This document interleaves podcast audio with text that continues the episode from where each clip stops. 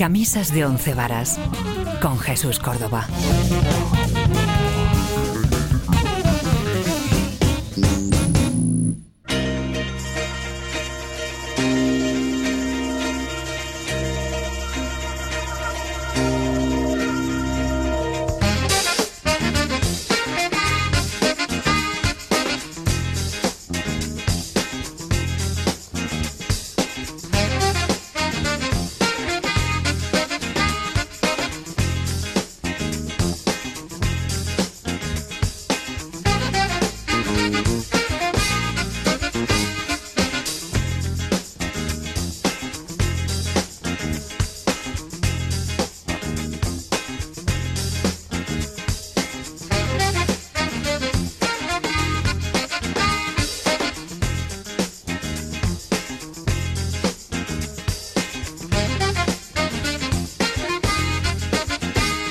¿Qué tal? Estamos en una nueva edición de Camisas de Once Varas. Miguel Payares, ¿qué tal estás? Muy bien, Jesús, como siempre, deseando empezar. ¿Preparado para hacer una sesión de, bueno, pues de estas improvisaciones nuestras, eclécticas, de todo tipo de ritmos y de músicas? Por supuesto que sí, pero además hoy va a ser una sección, por mi parte, muy caprichosa. Ah, bueno, pues eso está bien. Al fin y al cabo hay que poner lo que uno quiere para que, bueno, se deleiten los oyentes y escuchantes de Radio Internacional y Radio Inter, este Camisas de once varas que sin vosotros no sería posible hacer y sin, por supuesto, Miguel Payares y bueno, y sin Guillermo Tejero que vuelve a repetir banquillo este programa, pero tendremos la sección como siempre estupenda de Guillermo Tejero para, bueno, pues para poder un poco divertirnos como siempre en Camisas de once varas y bueno, Miguel, ¿con qué quiere usted comenzar el programa de hoy? Pues mira, hoy quiero, quiero comenzar para mí con una canción mítica, una canción que además Em, me impresionó en su momento cuando la escuché porque me demostró que había otra técnica de grabación, que había otros sonidos. Y yo para mí es la cumbre de la Tan Moton con la grabación de esta canción. Ni más ni menos que Papa Goes and Rolling Stone de Temptation. Bueno, empezamos con una buena, buenísima canción que ya ha sonado más veces en camisas encebaras y que, como no, tiene que sonar todas las que haga falta Luego yo quiero que tú como técnico expliques cosas sobre esta canción. Ah, bueno, lo que usted me pregunte yo le intentaré contestar de la mejor forma que pueda yo con mi Perfecto. desde mi humilde opinión. Vamos con ella.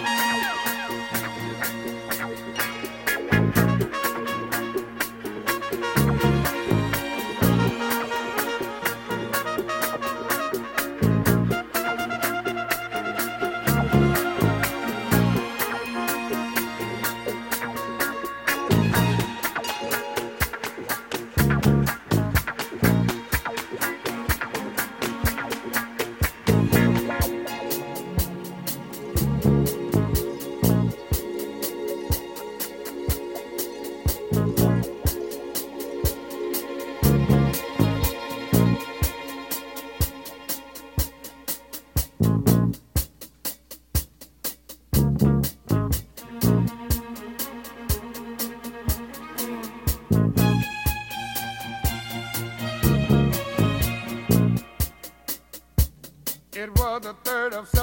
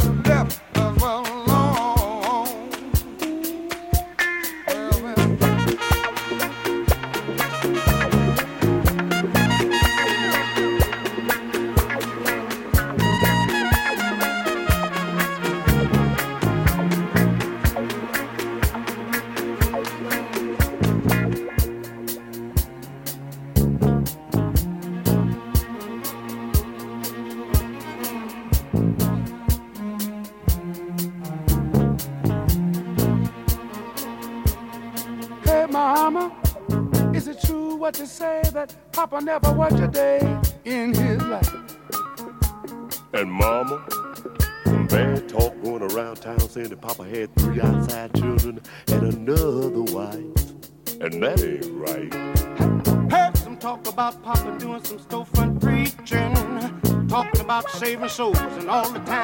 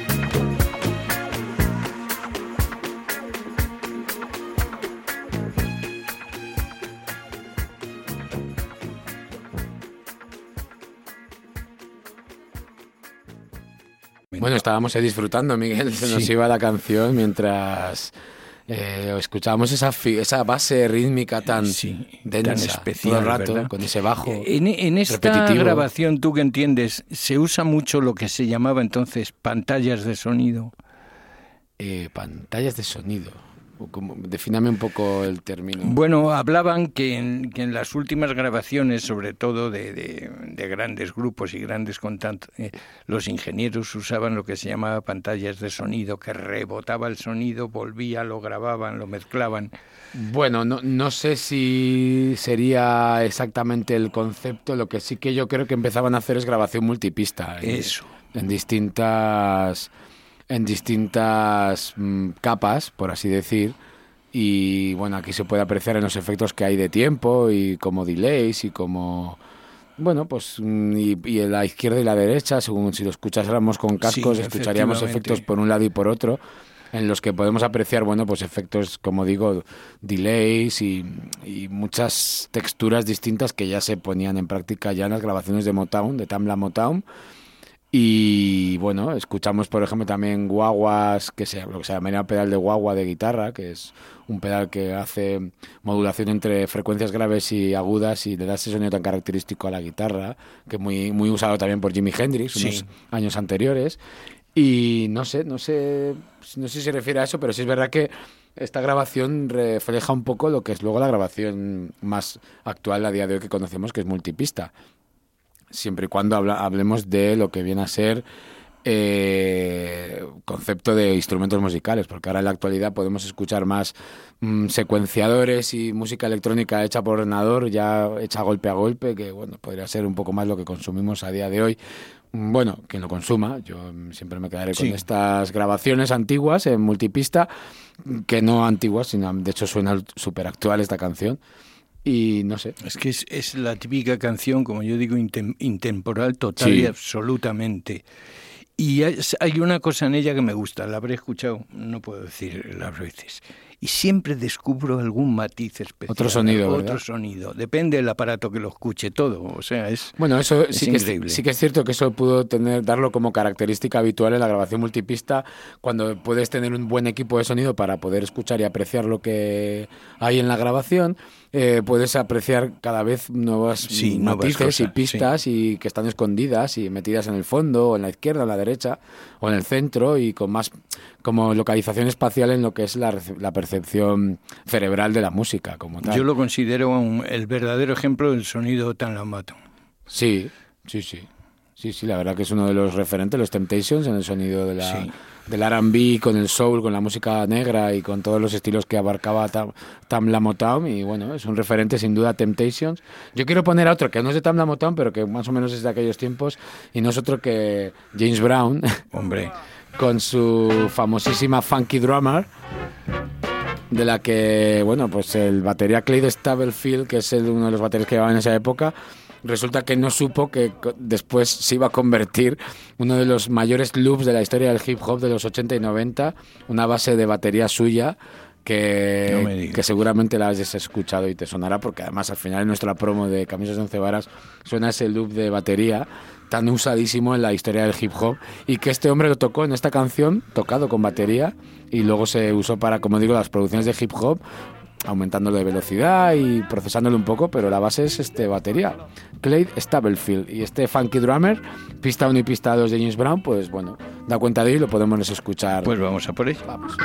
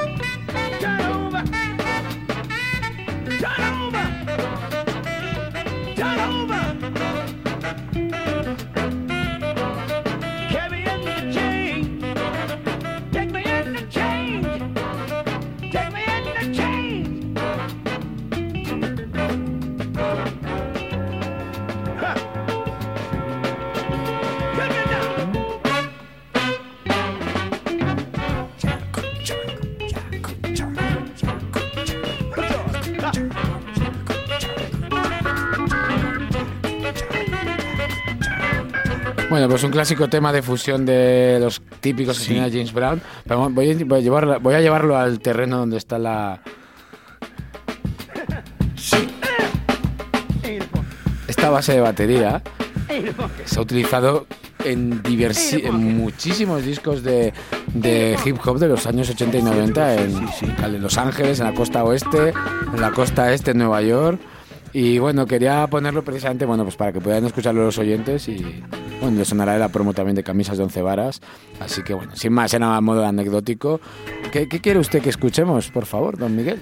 Pues eh, vamos a dar un giro, ¿te parece? Sí, sí, por supuesto. Y ya, no. que, y ya que estamos con, con grandes mitos de la canción y todas estas cosas, pues nosotros también tenemos aquí en el suelo patrio nuestros grandes mitos. Sí, sí, sí. ¿Qué te parece, Camarón? Hombre, hombre, Hombre. genio y figura. Y yo quiero oír esa canción que me encanta, de compuesta por Kiko Veneno, por cierto, que se llama Soy Gitano. Uno de los grandes temas, de, grandes temas de Camarón. tantos de Camarón. Pues vamos a vamos, vamos con ello, sin más.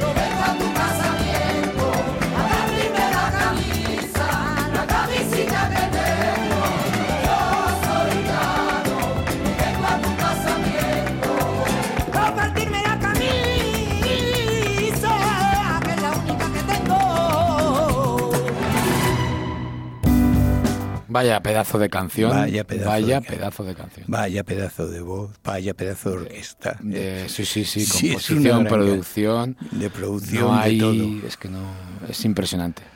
Es impresionante, Bueno, de verdad. yo a- creo que vamos acertando. O sea, que usted quiere que vayamos por el flamenco y la fusión. ¿eh? Sí, señor. Bueno, bueno, vamos a ver qué. ¿Usted va a seguir por ahí? Mm, no lo sé, puede ser y puede que no. O igual a uno el flame, la parte más flamenca castiza española con la fusión y el progresivo más catalán de los años 70 y no sé si Ah, usted no está mal, no está nada quién- mal. No sé si sabrán quién est- en quién estoy pensando, pero bueno, si le digo iceberg a lo mejor Hombre, le hombre, suena algo Hombre, y puede sonarle pues mm, bueno, José María Kitflus puede ser. Kiflus. estos, sí, Kiflus, todos estos, Kiflus. todos estos grandes de la del bueno, pues de estos una época de grandes músicos. Y en Cataluña había especialmente unos instrumentistas en esa época muy buenos. Los Soler y los hermanos Soler y todos esos eran, un, eran unos genios. Bueno, Carles, Carles Benavent, sin y Carles Benavent, ni, ni eh, más ni menos. Entre otros que salen de esa, después de esa movida catalana de la, del progresivo Sí. sinfónico, eh, la banda, la banda, ver, que está formada por, eh, vamos a ver, eh, a ver si veo, Max Uñer a la guitarra, Josep Mas Kitflus al teclado y Primitivo Sancho al bajo y Jordi Colomer a la batería. Jordi Ni Colomer, menos. fíjate Ni más ni quien menos. tocara eh, quien- Jordi Colomer, sí, sí, vamos, son todos conocidísimos.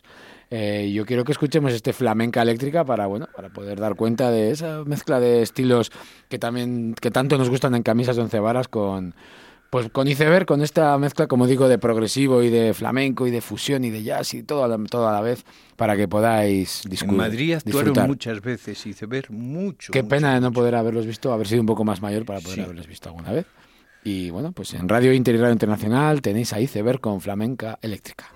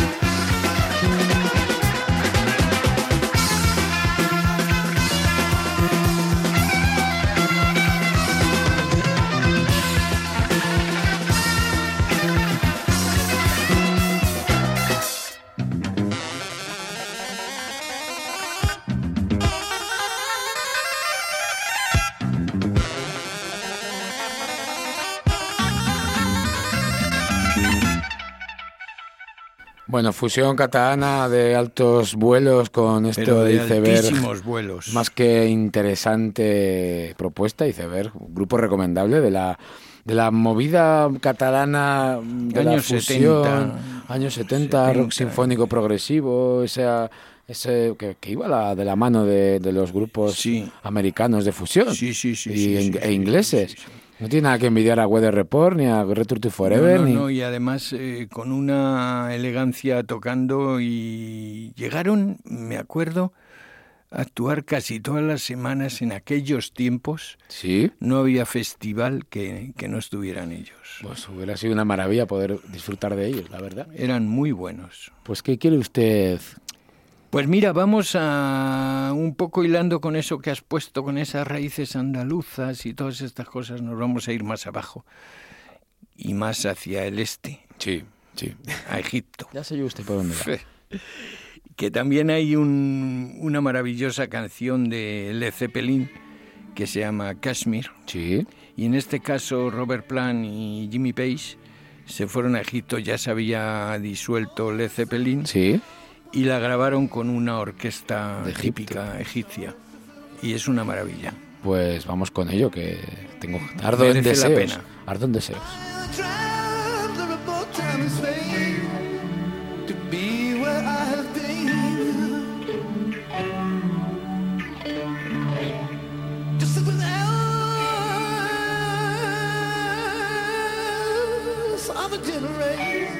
This world will sound same.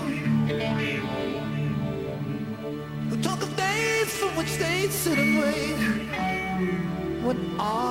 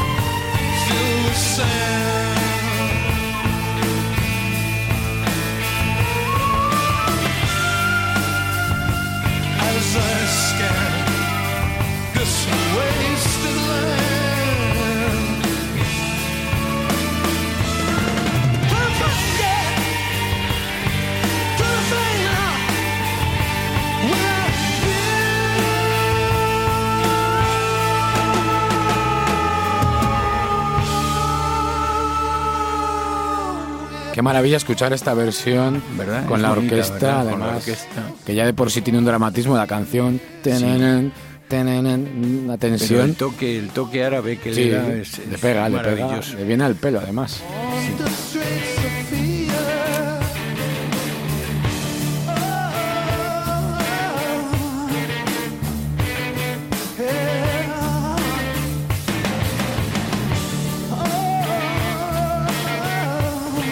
Bueno, don Miguel, pues vamos a coger como siempre a esta hora, bueno, a esta hora en realidad siempre lo hacemos cuando nos pilla y cuando nos viene en gana en realidad, la, su fantástica, su fantástico aporte al rincón del blues, que porque Guillermo ya está de camino para llegar a la planta 12 con sus 12 plantas y hablarnos de la clásica un poquito y de todos sus... Pues me doy sus- prisa antes de que llegue, que si no viene, viene corriendo y lleno de novedades. Pues, ¿qué quiere escuchar usted? Pues mira, uno de esos mm, cantantes antiguos de blues, olvidado, hasta que en los años 70 lo rescata mm, el líder de Who, Pete Townshend. Sí. Entonces llama a su amigo Mike Jagger y a su amigo Eric Clapton y Jimmy Page. ¿Sí? Y entre los cuatro le preparan una, una audición en, en, en Londres, Sí. acompañándole. Y oye, relanzó su carrera y tuvo unos años muy, muy buenos. ¿Y cómo se llama ese? Only Wolf. Holy, Holy Wolf. Pues vamos a escuchar una canción que tenemos por aquí que se llama Spoonful, Sí, que es un cuchara llena, colmada, cuchara supongo, llena, o sí. cucharón o algo así. Sí, pues vamos a darle a ver qué tal y qué, de qué, de cuándo versaste, hombre. Uf, este es de la primera jornada, de la, Sí, de la época de Muddy Waters, de la época de todos los grandes, Sí. de B.B. King, de toda esta gente. Sí, sí, aquí sale relacionado con muchos artistas de esa época. Lo que primeros. pasa es que el hombre tuvo una serie de desgracias familiares, se fundiendo y, y bueno, quedó abandonado. Y ya te digo, le rescató Sí. Pete. Pues muy bien, vamos a escuchar entonces a Howling Wolf con este Spoonful.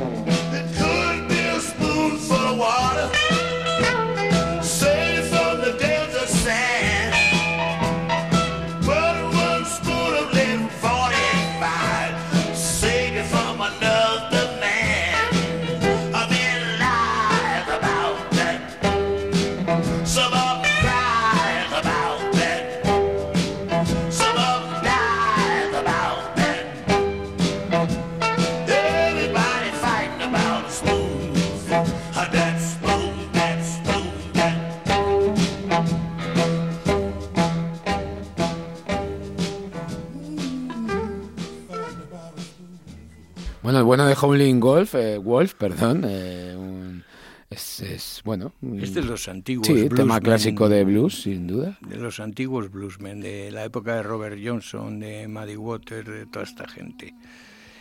Y ya te digo, hizo una gran labor Pete Townshend. Y esta canción que hemos escuchado eh, luego aparece en el primer disco de presentación de Cream. Sí.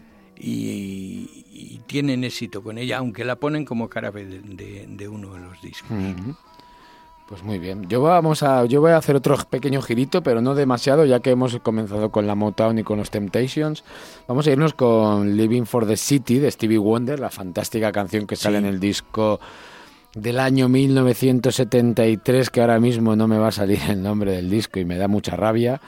Pero, ah, sí, sí, aquí, aquí lo tengo. Inner Visions, uno de los discos quizás más revolucionarios y comprometidos mm, tanto en las letras como en la música de, de Stevie Wonder, precisamente pues lo- todos los disturbios raciales de aquellos tiempos y bueno, intentar reivindicar bastante los derechos de la comunidad negra en Estados Unidos, que se venían bastante El otro, el otro día, por aplastados. cierto, perdona que te interrumpa, Sí. mm, de esto que ves un reportaje de aquellos años en Estados Unidos y tal, y ahí es que mm, cuando me enteré que estuvo muy implicado políticamente en- y con los Sí, sí, sí, Panteras sí. Negras y Sí, con sí. una serie de... Pues este Living for the City da buena cuenta de, de este, de este, bueno, de esta simbología y estas reivindicaciones, así que esperando a que ya llegue Guillermo Tejero para su sección 12 plantas, pues le dejo con Living for the City, don Miguel. Me parece perfecto. Vamos con ello. in hot time Mississippi, surrounded by four walls that ain't so pretty.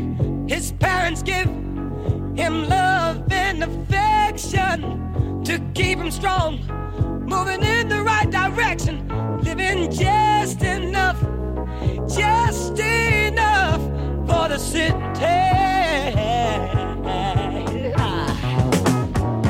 His father works some days for 14 hours, and you can bet he barely makes a dollar. His mother goes to scrub the floors for many, and you best believe she hardly gets a penny, living just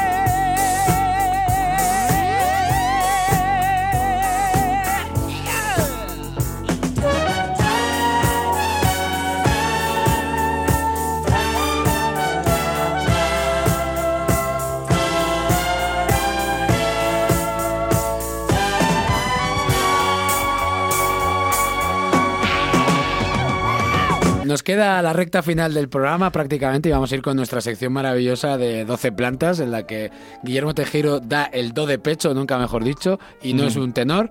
Y Sí, va- sí, sí, tenor, ¿eh? ¿Eres Eh, tenor? Catalogado como tenor. sí, ¿En la sí. voz? Sí. ¿Eres un tenedor? Eh, soy un tenor. Eh, sí, a ver, evidentemente no soy barítono, Sí. porque mi voz no es tan grave, pero sí. ¿Qué, diría usted sobre mi voz? Eh, tú, tú podrías ser barítono, yo creo. eh, ¿Barítono, barítono tenor. ¿Hacia grave o entre grave? Más grave, más grave. Claro que el tenor Vale, tiene vale. unas tesituras más. Siempre las mezclo. Sí, más tesituras y luego ya pues el más grave, grave es el, el bajo que Johnny soy. Cash. Eh, Johnny Cash es, es bajo o barítono, sí. Pero yo tenor. A ver, que no me has hecho la... A tenor de las consecuencias, le, le toca hacer la presentación que la voy a hacer yo. Sí, por favor. momento. 12 plantas con Guillermo Tejeiro. Oye, qué empaque, ¿eh? Sí, sí. Parece grabado, ¿eh? Lo intento, lo intento imitar. A ver, ¿qué tiene usted preparado? Pues mira, tenía muchísimas ganas de que yo, a veces, claro, hay tantísimos compositores eh, grandes a, la- a lo largo de la historia que, que a veces me pongo a dudar. Digo, eh, ¿habremos hablado de todos? Evidentemente no. Pero ¿habremos hablado de los top, de los grandes, grandes, grandes de todos ellos? Y a veces creo que sí, porque hemos hablado de Bach, de Beethoven, de Wagner, de, de Liszt, de Chopin. Pero claro, eh, me faltaba uno y es que para mí eh, es, imperdonable que hasta el día de hoy, pero es verdad que hay tanto que para elegir, pero hoy es el día en el que por fin vamos a hablar de uno de los grandes músicos, no solo del siglo XX, sino de la historia de la música. Vamos a hablar de Dmitri Shostakovich.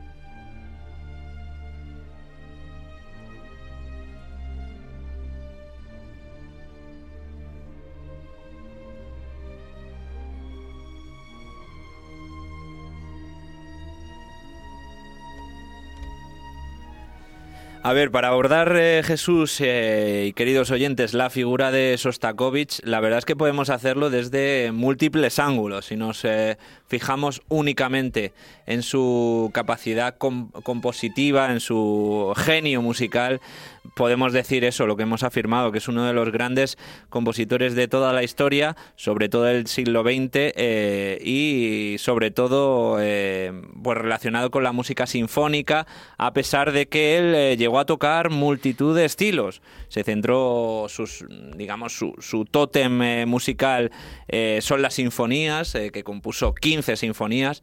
De hecho, hemos comenzado esta sección con eh, uno de los pasajes más conocidos de Sostakovich, eh, este eh, inicio de la quinta sinfonía, pero luego también hizo pues música para piano, para orquesta, para instrumentos solistas. También es un gran precursor de las bandas sonoras, de la forma de hacer bandas sonoras actuales. Supuso un, pues digamos, un modelo a seguir para luego toda la ambientación musical en, la, en el cine de, de los años siguientes. Eh, él compuso para multitud de, directores eh, rusos, sobre todo.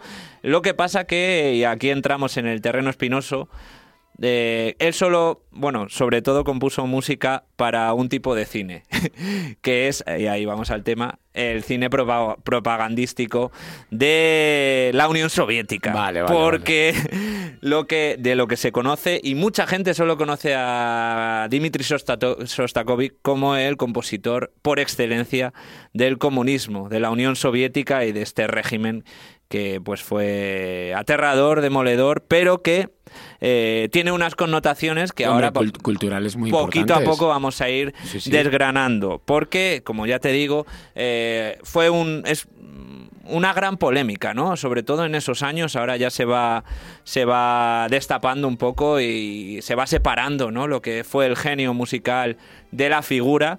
Pero es verdad que hay que decir, y esto es objetivo, que pues eh, Sostakovich eh, fue uno de los eh, de las figuras más importantes, no solo políticas, sino bueno, no solo musicales, sino políticas. Miembro del Partido Comunista de la Unión Soviética, eh, llegó a ser miembro del Soviet Supremo de la Unión Soviética. eh, y fue la figura cultural eh, y propagandística de este régimen. Luego, ahí ya entra la mitología. Pero ahora te voy a ir contando más cositas, Jesús.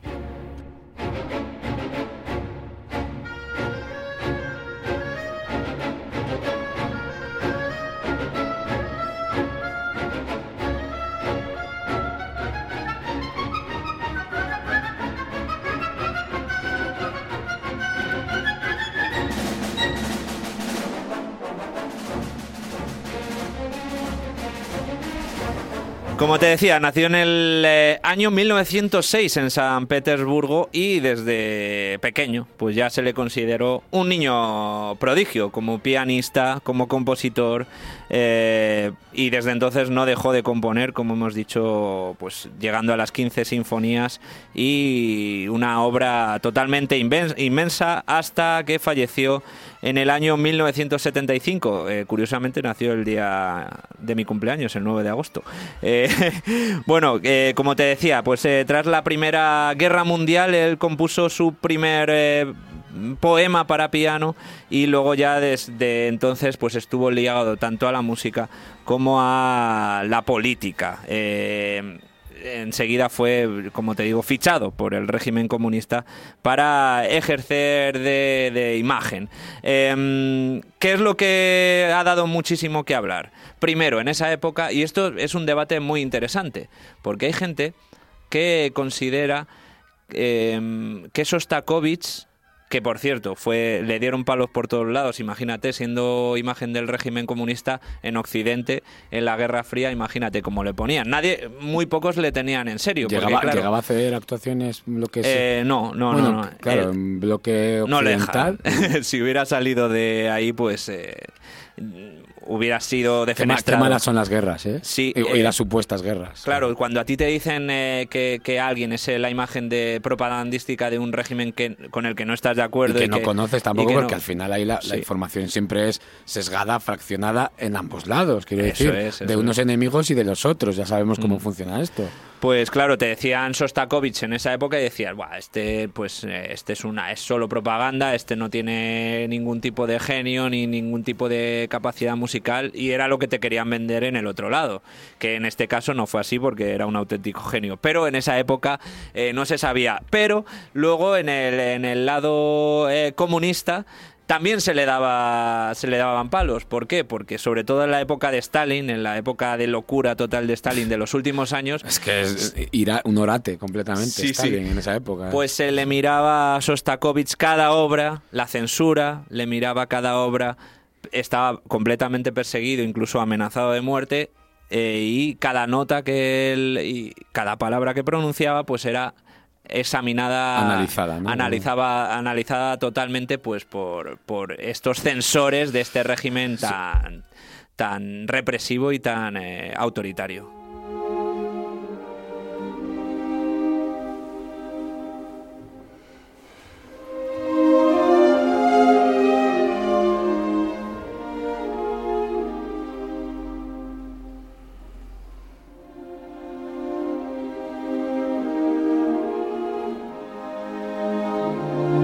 Cuando un régimen político empieza a vigilar todo, y además ya llamándose régimen, da igual la ideología que sea, cuando quiere controlar todo, mal vamos y es que es lo que hay. o sea, no hay Pues más. eso es lo que eso es lo que sucedió con Sostakovich, que ya luego con la muerte de, de- de Stalin eh, y hasta su propia muerte, pues eh, se relajó un poco esta, esta persecución que ya te digo, al final venía de un lado y de otro. A pesar de ello, pues eh, él se llevó grandes méritos en la Unión Soviética. Era, era el héroe para el pueblo porque representaba todos esos valores. del, régimen que ellos querían cultivar tanto en sus ciudadanos como exportar al resto del mundo y que la gente viese de qué manera eran. Hay gente, y esto es lo más curioso de la historia de Sostakovich, que, él dice, eh, que dice que él mismo en sus obras em, e intentó boicotear al régimen, que tenía códigos, que tenía él metía mensajes, como que no estaba tan eh, a gusto como parecía en, el- en- en este régimen comunista. Y hay gente que se dedica a analizar eh, pues cada nota y también cada eh, pues las declaraciones de lo que había hecho Sostakovich para decir, ah, pues no, no era tan no era tan así, sino que luego realmente él era un disidente porque estaba pues resentido por este tipo de por este tipo de, de persecuciones que había sufrido. Así que nada, pues eh, seguiremos hablando de Sostakovich. Es de- muy interesante ¿eh? la historia de Sostakovic. Sí, sí, ya te digo, y, y más que tiene, que te, os iré contando a ti, a Miguel. Vamos a terminar porque él, como decíamos, era muy inquieto eh, musicalmente, eh, no solo sinfónicamente, sino que también coqueteó y hizo piezas relacionadas con el, sobre todo con el jazz. Tiene un concierto para, para banda de jazz, no banda sinfónica, sino un concierto. Son dos realmente, de las que una de las piezas más conocidas es esta que vamos a escuchar, este vals, acompañado pues con una orquesta de jazz.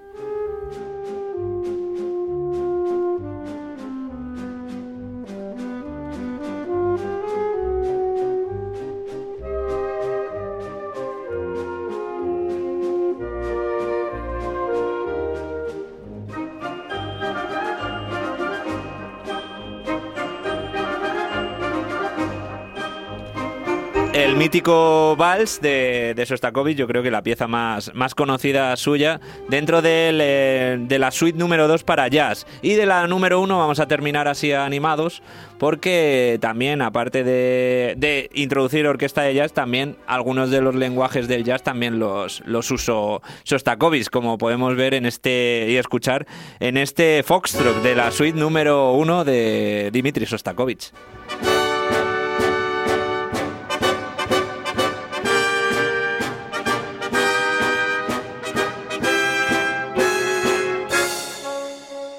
Oye, yo quiero hacer una versión 2 de, de 12 plantas con Sostakovic de nuevo. Te lo ¿eh? aseguro que, que lo haremos Da porque es para una mucho, da para mucho. figura inter- interesantísima para mucho debate sobre los límites de la censura porque ya termino había gente que hay gente que dice que debido a esta censura y esta persecución eh, Sostakovich compuso mejor que era más ingenioso para Claro. burlar eh, esto eso una opinión que y que si hubiera tenido libertad a lo mejor no hubiera sido tan genio pues no lo sé esto ya es para debatir Pues 12 plantas, nos vamos um, ya porque se nos acaba el programa y la verdad que me lo he pasado estupendamente. Y una pena que no tuviéramos a Miguel Payares de a ver si vuelve pronto de su viaje. Y en el, siguiente, en el siguiente programa le tendremos como siempre en Radio Inter y Radio Internacional aquí en Camisas de Once Varas. Me encantó la sección de 12 plantas, don Guillermo. así Muchas que gracias, yo la siguiente semana Sostakovic otra vez o cuando toque. Y Quiero poner esta canción del primer disco de Jamiroquai, precisamente, Music of the Mind, el corte número 5. Pues porque como empecé con Herbie Hancock y esa fusión de los 70 que tanto influenció a estos grupos, como por ejemplo a Jamiroquai, voy a poner este tema que nos evoca inevitablemente a Jaco Pastorius y a la fusión esta de jazz Brasil con música que nos evoca a América Latina y centrocaribeña y demás. Y con esto nos vamos porque se nos ha acabado, Guillermo. pues eh, bien rápido que se ha pasado la verdad es que qué pena eh A la siguiente semana estaremos, en la siguiente semana estaremos todos aquí esperándoles de nuevo, camisas de once varas, así que nada, disfruten del fin de semana.